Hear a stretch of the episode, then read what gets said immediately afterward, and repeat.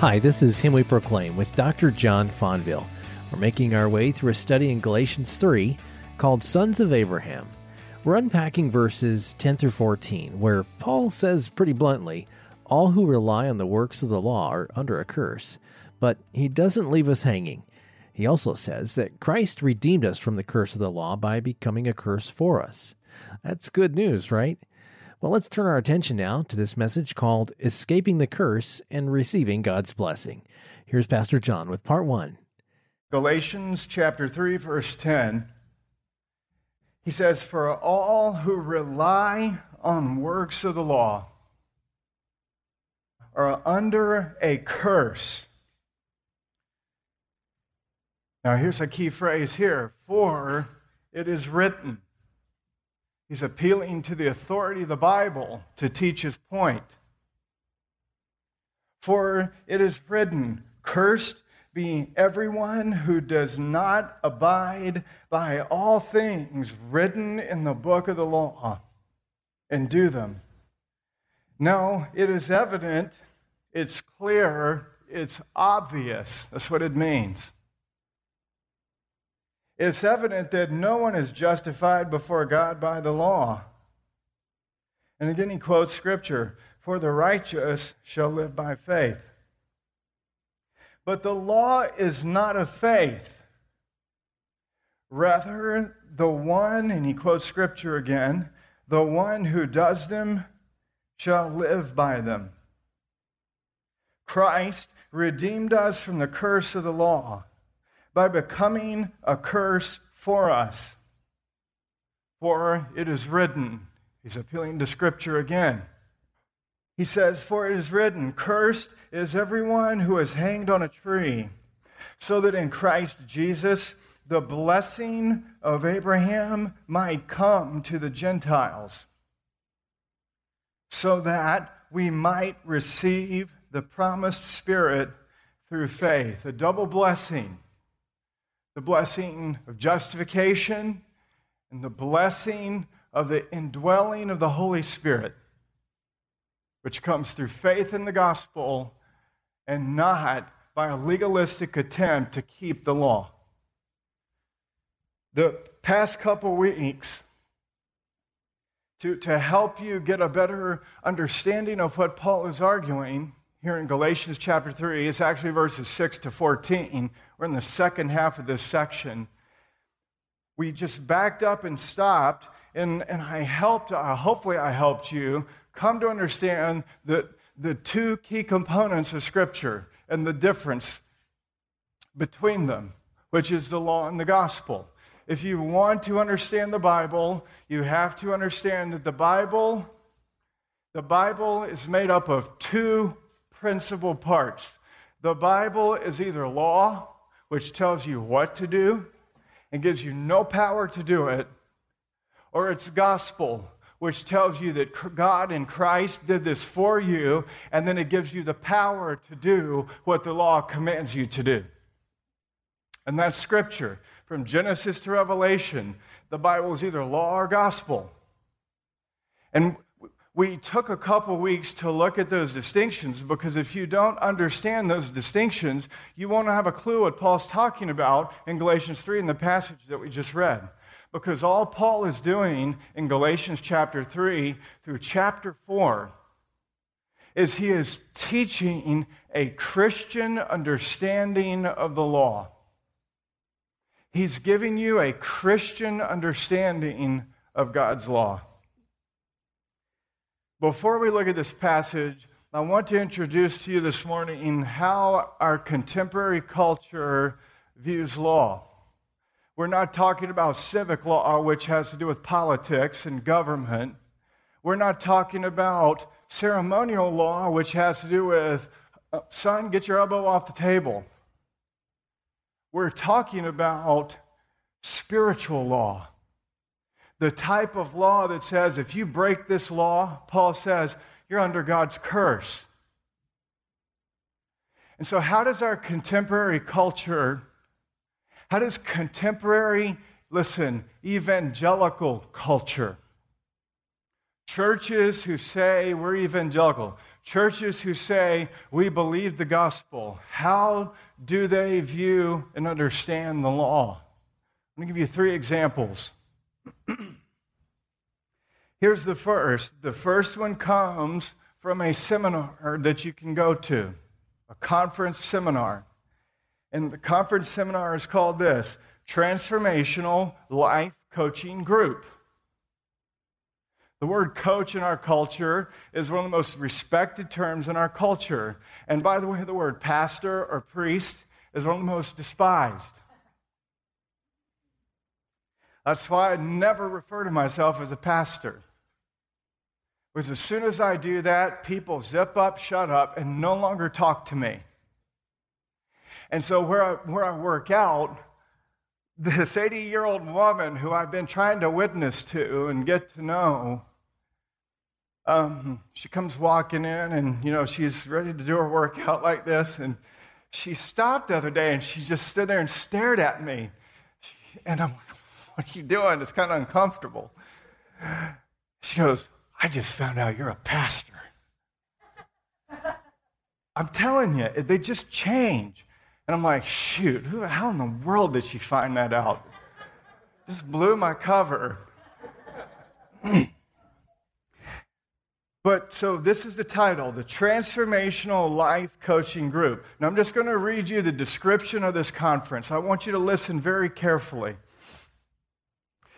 Um, it starts like this In this eight session life coaching group, you will learn and experience practical, gospel friendly principles. That sounds good.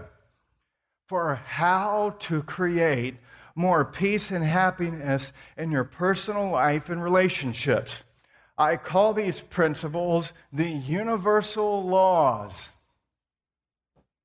of life the universal laws of life. And just like the universal laws that apply to the physical world, such as gravity, which apply to everyone all the time, these universal laws also apply to everyone all the time. Another way to think of them is the instruction manual for successful, happy living. Many wish we had received such a manual. But somehow many of us missed that day. These universal laws comprise that manual, teaching you the unseen principles of power for creating more happiness, peace, and fulfillment in your life right now, day to day. That's quite an ad. Here's a book. The second example comes from a book. The title of the book is called Living Kindness. Who doesn't want to live kindness, right? I like people to be kind to me. Listen to the introduction of the book. This is the first couple pages. These 10 principles. 10. You have 10 commandments, now you have 10 principles on top of the 10 commandments. These 10 principles, and here they are generosity, effort, patience, ethics, simplicity and meditation, wisdom, truthfulness, steadfastness, equanimity, which is a healthy, balanced attitude, and loving kindness offer a universal path to spiritual growth and compassionate living kindness. They can also help us cope with the many challenges facing us today, both personally and as a community. Sounds good? Third example is another book. The title of this book is How to Live a Blessed Life. You could actually entitle Galatians 3 10 to 14, How to Live a Blessed Life. So keep that in mind. Listen to the back cover of the book as it describes the book. Every human being should desire to live a blessed life. Of course. All we need to know is how. Just tell me what to do. That's what the human heart says. You'll see this in a minute. All we need to know is how. The unnamed man described in Psalm 112, I'll just name him, he's called Jesus Christ. The, the unnamed man described in Psalm 112 is one who reflects the blessing of God across the spectrum of his life. In this special gift book, Pastor, I'll come back to in a minute, Pastor so and so shows how we can be blessed in every area of our lives by applying the same principles. There it is again. Know the power of impact and influence, respect and credibility, generosity and blessing, righteousness and discretion, prosperity and success, no worries, and leaving a legacy. End quote. Of these three examples, which I just shared with you, which do you think came, or possibly all of them came, from evangelical churches? Because they all have the exact same message. Let me give you the order. Here's the order. Number one, the transformational life coaching group is Mormonism. Number two, Living kindness is Buddhism. The subtitle of the book, put up, The Buddha's 10 Guiding Principles for a Blessed Life. Number three, evangelical, in quotes. Do you know how tragic this is? The so called professing evangelical book is no different from Mormonism and Buddhism. It is the exact same message. And in the idolatrous pursuit of the evangelical church to be relevant and practical, evangelical churches have actually become boring and completely irrelevant. People unconsciously think because of their fallen heart, why do we need to go to church when I can get all the help I need from a life coach or from Buddha's 10 guiding life principles for a blessed life. There is no difference. Listen to what Michael Horton writes in his book called The Gospel Driven Life. As true as a lot of the exhortations might be, the ones we just looked at, the familiarity of law, things to do, can make us wonder why the message of our churches is all that different and why the Christian message, he's talking about the gospel, is all that radical. Only the radical news concerning Jesus Christ can distract us from all the trivial pursuits and transform us from the inside out. It is no wonder that people become bored with church and assume that they can get along well in life without it. The three examples that I just shared with you reflect a non Christian view of the law. They have more in common with the Judaizers than Paul and with legalism than the gospel. The Judaizers came to these Galatian churches and said, We have the path to the blessed life. If you really want to be a son of Abraham and really get in God's good graces and favor, let me give you a list of rules to keep. Here's the whole Mosaic covenant. Keep the whole thing, and boy, God will love you. That's terrible news. And Paul responds and argues right here and throughout the letter that God never gave a law that would curb or cure the sinful tendencies of your heart.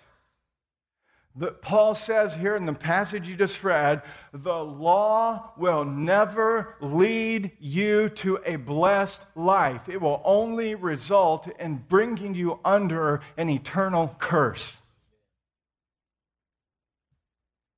The law does not issue a sentence of justification and blessing the law only issues a sentence of cursing and condemnation. And when you misuse the law, it turns you inward upon yourself. And it always brings to your attention in your daily walk with Christ your spiritual growth, your obedience, your performance, your spiritual and moral well being, your morality, how wonderful you are. It makes you always focused on you, you, you, you, you. Legalistic preoccupation with laws, principles, life coaching steps, whatever you want to call it. Listen carefully it makes you the main actor in God's redemptive story. And it makes your actions the main plot. And Jesus, Paul says, is relegated to becoming a supporting actor whose perfect actions simply become the subplot to exalt you. And so, as Michael Horton says, we, rather than Christ, become the front headline news item. Listen again to what he says. Listen carefully. He says, We need to see God as the headliner again. You know what he's saying there? Evangelical churches, stop giving people endless lists of practical, relevant, soul killing legalism and get people off the front page and put Jesus there. That's what he's saying here. It is not we who must find a supporting role for God in our personal and social campaigns for spiritual, moral, and therapeutic well being. We need to stop and listen. We need to stop and listen to God's surprise announcement about what He has done to save sinners like us. The only thing that the church can provide to the world that is truly unique is the gospel. Only the gospel brings a new creation into this present age of sin and death. If you want to be like Mormonism and Buddhism, then you go and get your, your mind full of lists and duties and principles and secrets and tips and practical, relevant, idolatrous, soul killing legalism and see how your life turns out.